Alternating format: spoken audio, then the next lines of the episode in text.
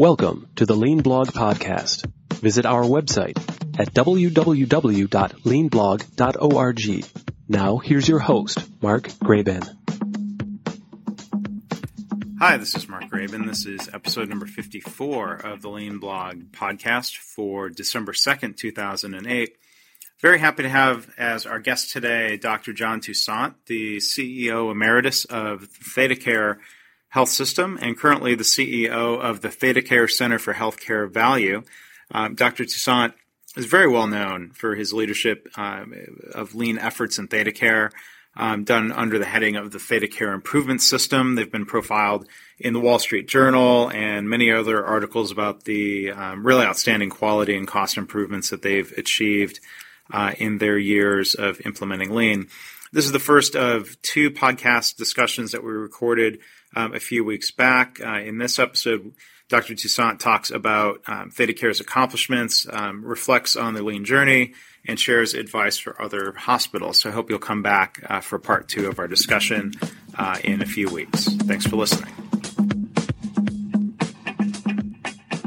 Well, again, I would like to welcome Dr. John Toussaint from the ThedaCare Center for Healthcare Value. Thanks for joining us on the Lean Blog podcast. Thank you.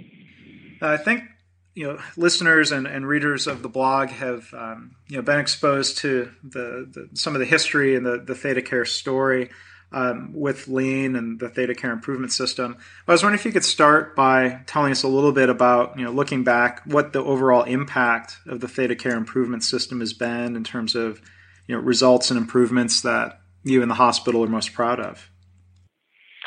Well, I think um, you know, there's there have just been a, a, a huge number of uh, improvements. It's hard to say that there's any one of them that we're most proud of. I mean, uh, when you look at our inpatient care process called collaborative care, you know, we've had zero medication errors for the last 19 months. But then you go into the ICU, and we've had no ventilator associated pneumonias uh, at Appleton Medical Center for the last 14 months. Um, mortality rates in heart surgery have dropped dramatically. We were at 0.5% uh, last year, 2007, which is significantly better than the STS benchmark. And the costs are coming down. Uh, we've taken about $25 million out of the cost structure at ThedaCare, improved our operating margin by uh, about twice what we uh, as uh, compared to what, when we started. So it, you know, I mean, it, it's just sort of everywhere. There's uh, significant improvements. Uh, can we? Do, are there a lot of improvements that need to be made? Yeah, you bet. But the reality is there are a lot of things that uh, that are that are improving. And how does the collaborative care model fit in with um, with lean thinking? How does that contribute to the uh, improvements that you've made? Well, you know, we didn't start our inpatient redesign until about four years into the lean journey. At that point, we had enough understanding of, of the philosophies and tools of lean to really be able to, to radically or revolutionarily uh, uh, uh, um, change our inpatient model. So we uh, actually took an old wing of the hospital and sort of blew it up and rebuilt it in the new uh, inpatient care process. And by so doing, we, we changed all of the roles and responsibilities of the individuals and changed the process owner.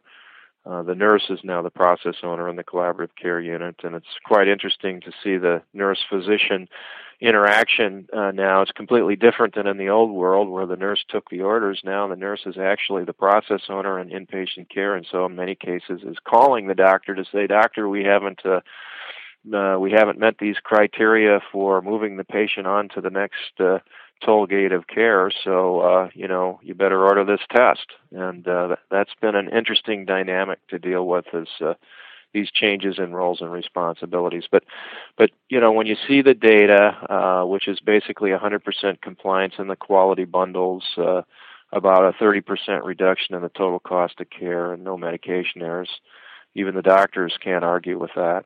And I'm, I'm sure even with the results, um, when, when we talk about pretty pretty radically changing roles and responsibilities, that I'm sure that change management and people side of that was uh, was still a challenge. Well, and it still is because you know, I mean, this is existing in an alpha unit, and we now are spreading it to the rest of the units, and uh, so you know, uh, changing the roles and responsibilities of you know 1,200 or 1,500 people is uh, it's no small task, and uh, we spend a lot of time trying to understand, you know, how you actually do that. Uh, there's been a lot of good books written, a lot of good uh, things out of coming out of John Kotter and William Bridges and others, um, and uh, so you have to take all that. You know, lean is is really about um, sort of managing uh, all of the people side of things too, which really is the change stuff. And uh, if you don't spend a lot of time on that part of it, it's it just doesn't work. So um, you know, I think, particularly in our industry where where uh, we have so many barriers to improvement, and so um, you know, changing an entire culture requires a real um, you know serious commitment to to uh, really understanding the uh, the key components of of uh, of change management. Sure. Um, one other question I wanted to come back a little bit to what um, you were saying in terms of uh, you know preventing errors and uh, you know improving patient outcomes and and, and mortality and um, how you I mean how, it, it seems not in a bad way uh, at all unusual. Um, you know you often hear hospitals talking about productivity and uh, you know patient flow and and labor costs things like that. But you know to, to see the impact of lean on uh, on quality and patient safety is uh, is pretty exciting. You know looking at this um, you know I, I, can't help but look at this from the standpoint of uh, being a patient. Um, you know how exciting that is but you know at the same time what do you have some thoughts on what we can do to, to spread results like that and, and the use of lean for quality and patient safety, you know, to, um, to, to, to, more hospitals? Well, I think one of the things that uh, uh, that I would like to see happen is that those of us that really are on the lean journey uh, be uh, you know more willing to share uh, these results. Uh, you know, at ThedaCare for several years now, we've had the opportunity to come and visit uh, four times a year, and uh, we usually get 50 to 100 people to come uh, to these gembas, and uh, we don't charge for them, and uh, so we've really opened our, you know, pretty much uh, any anyone to to come and and touch and feel it, and I and I, you know, there's certainly others on the journey throughout the country, um, maybe not quite as f- along in the journey as we are, but certainly there's some good work being done in other places too, and so it'd be uh, it would be helpful, I think, uh, uh, for everybody to be willing to share with each other, and uh, that's certainly one of the things I'm working on now at the center is how do we actually facilitate, you know, a network of lean practitioners to uh, uh, to be doing that and to allow others to to learn because I, I truly believe you can't learn unless you go and see and and really understand what's going on. It's you know you don't learn this stuff by sitting in a classroom. Right. Um, so you know, Th- ThedaCare has has been working with Lean and ThedaCare Improvement System for uh, about five years now. You know, looking back, what what are some of the most important lessons learned, and and maybe you know more specifically from from your role of having been uh, the CEO of the hospital, what, what advice would you have for other hospitals or you know, particularly other hospital executives? Well, I think it's uh, it's important for hospital executives to first of all understand the journey that they're committing to. This is not a project uh, or another you know fad that you can kind of you know do a few week long uh, Kaizen improvement events and and think that you're doing lean. This is really about changing the culture of your organization to one of continuous improvement. That requires a a significant focus. It also requires the executives to learn this themselves. And I think, you know, that's the biggest issue is that you don't learn by sitting in your office. You learn by actually going out and participating on teams and uh, spending time where the work is being done in the units and the ICU and the clinic or wherever.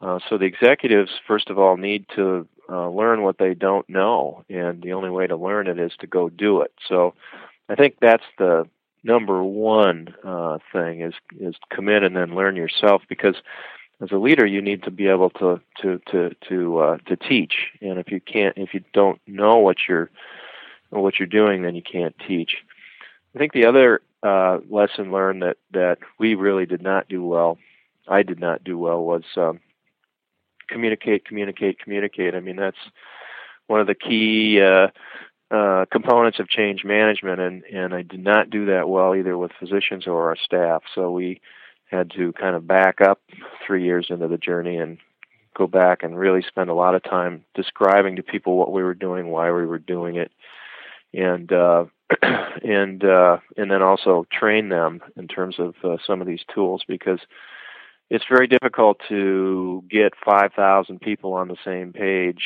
by just doing rapid improvement events or Kaizen.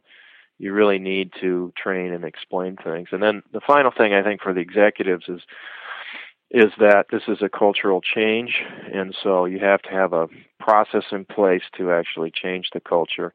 Uh, but you don't know what that is until you've studied it and understand it. So the thing you need to do is go to lean companies and really, and that's what we did in manufacturing, and really begin to understand what they're doing differently in the in a you know in a lean company that you uh, versus a, a non-lean company. Again, this uh, this process of learning is is is, is really critical, um, and also the fact that uh, it's not a project, so don't think it don't think of it that way. Mm-hmm. And I, I, think that's really important when you talk about um, culture change and, and, and trying to move towards a culture of continuous improvement. Um, if, if, you were to step back and, and, and, maybe, if you will, diagnose why there, you know, why, why was there not a culture of, of continuous improvement, or at least not as much of one as as you might have liked, um, either you know at, at, the starting point of ThedaCare or what you hear about with other hospitals. Well, I think that's a, you know, the root cause is multifactorial. I don't mm-hmm. think there's one cause. I, I think that uh, part of it is w- the way we're trained. You know, I mean, I never got one minute of continuous improvement training in in in uh, in seven years of uh, post college training. I got didn't get one minute of continuous improvement. So you know, our, our, the training system is all based on kind of the guild, you know. I mean, I trained with Dr. So and so, and he's the greatest doctor in the world, and I'm going to do it like Dr. So and so says, and you know, whether it's best practice or not, or evidence based or not.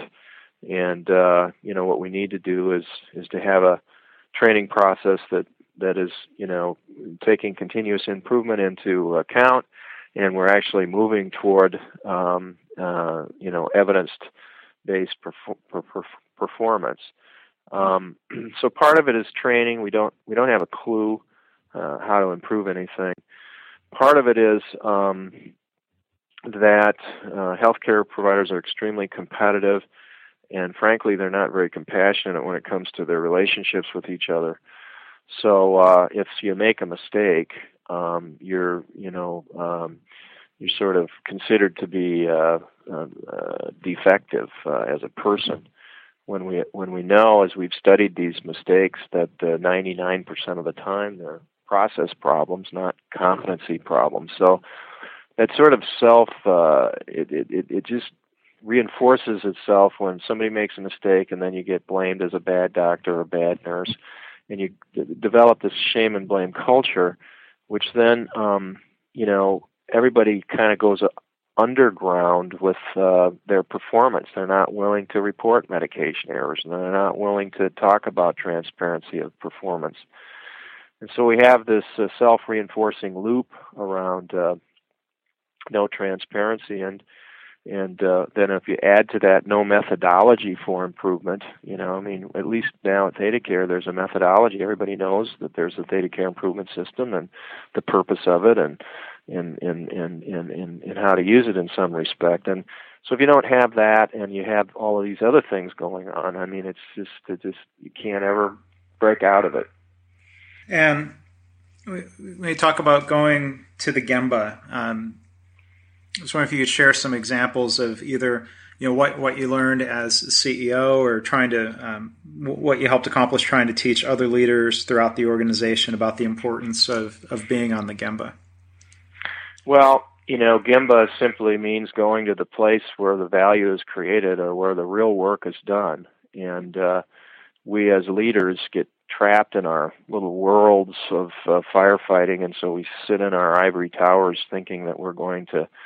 As one cardiologist told me, uh, you know, you're uh, you're at mission control and you got your hands on all the red buttons, and uh, of course that's not where um, value is being created for the customer. So if you look at it from the perspective of do you want to influence your customer, you've got to go to the place where the value is being created for the customer, which is right on the floor of the ICU, in the patient room, in the at the clinic where the process is being uh, delivered or the product's being delivered.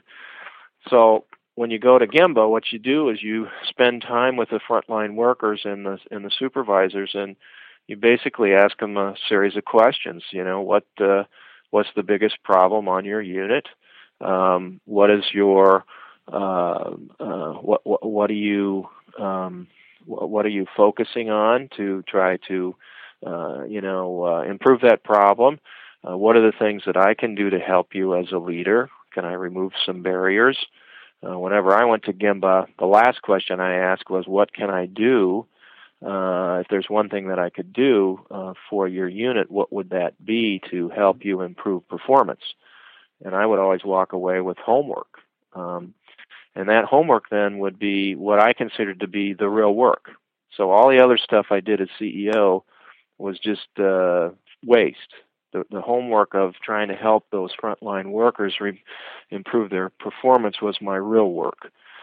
And what was interesting is that it gave you a whole different view of what was important to the organization because now I know that you know the nurse in the ICU is dealing with uh, this problem with a physician, for example. So sometimes I'd I'd have to remove physician barriers, uh, or uh, maybe there was a resource issue there that you know that we hadn't prioritized uh, high enough. And so I'd go back and we'd go back as senior team and we'd say, you know, these people are really struggling over here. If we simply changed the the prioritization of you know what we've uh, already decided, we could really help them. And so we began to sort of start focusing on how can we really help those people that are doing the real work. And uh, that's the that's the power of gemba Uh, and then as you go along, as you learn more, you're able to teach people, you know, how to, how to ask the right questions and and uh, how how to have them uh, solve problems rather than waiting for somebody else to solve them for them. So it sounds like there's a real element of uh, servant leadership encompassed in that. Well, I think there's two schools of management. There's the Sloan School of Management, and we're all seeing the uh, uh, the aftermath of of that mess in Detroit. And then there's the Toyota School of Management, and uh, you know, who would you rather be working for right now? Uh, and I think that uh, in general, I think that's true for any uh, people that have worked in lean companies can't work in other companies because uh, because they have uh, you know they they um, the entire management and, and leadership uh, component of lean companies is just about 180 degrees different than what's being taught in most uh, business schools uh, today. And was it challenging uh, to, to get people to start opening up when you're asking? I mean, I, I could see that being uh, intimidating because of you know the position you were in or other you know, high leaders in the organization. To, was it difficult to get people to open up to you about what the problems were instead of you know kind of hiding things or just wanting you to go away and, and, and not see? Well, yeah, yeah, but we're the problem, you know. Yeah. I mean, you know, we've we've seen the enemy, and the enemy is us. I mean, our management systems are are, are what have created the fact that nobody's willing to share anything. I mean, I tell the story about the nurse who. Uh, uh, who uh, point blank told me that uh, you know when I asked how why they're doing so well with medication errors in their unit, that she point blank told me that she wasn't she wasn't reporting them. And as we did the five whys on that, you know, the first one was well because we set up this stupid computer system that you know takes her four or five minutes to get into to actually report the error. But then you know you keep digging and you find that you know well there's this shame and blame culture and she's worried that she's going to lose her job. And then you say well you know how can that be? You know why is that? And you know because one of her one of her colleagues was fired for making a medication error. And so how could that possibly happen? Because management doesn't have a clue about continuous improvement because if they did they would they would absolutely recognize that you know 99% of the t- medication errors are based on some you know poor process that's in place not because the the nurse is poorly trained or incompetent. You know so the problem is us uh, and we have to change as managers if we're going to change the the way uh, the uh, the frontline workers are thinking about their work and uh, frankly about management um, looking forward, and, and we're going to talk in, in our next conversation about your new role at the, the ThedaCare Center for Healthcare Value. Um, but looking back at uh, the, the, hospital, what, what, do you think the most important next steps are for, for ThedaCare, you know, lean in ThedaCare under um, your successor, uh, the new CEO? Well, the most important thing is that he understood it as as well as I do, and and uh, he reported to me for some 20 years, and he actually does understand it better than I do. So that's the most important thing. Um, but I think that uh, that uh, um, the, the the real uh, challenge now at ThedaCare is we've we've been really good at doing planning, doing and studying, but we don't do very good at the acting part. And um, so what we need to do is is is really build that standard work, make sure that it's being applied, and uh, and then in, when and then improving it. And uh, um, and I think that any company that's on the lean journey uh, constantly struggles, especially in healthcare, with this you know applying standard work to to the uh, to the regular workday and then making sure that it actually is is being applied. And uh, and and and uh, and and then having every one of our employees understand how to continuously improve the process so that you've got 5,000 improvement experts out there working the uh, system every day.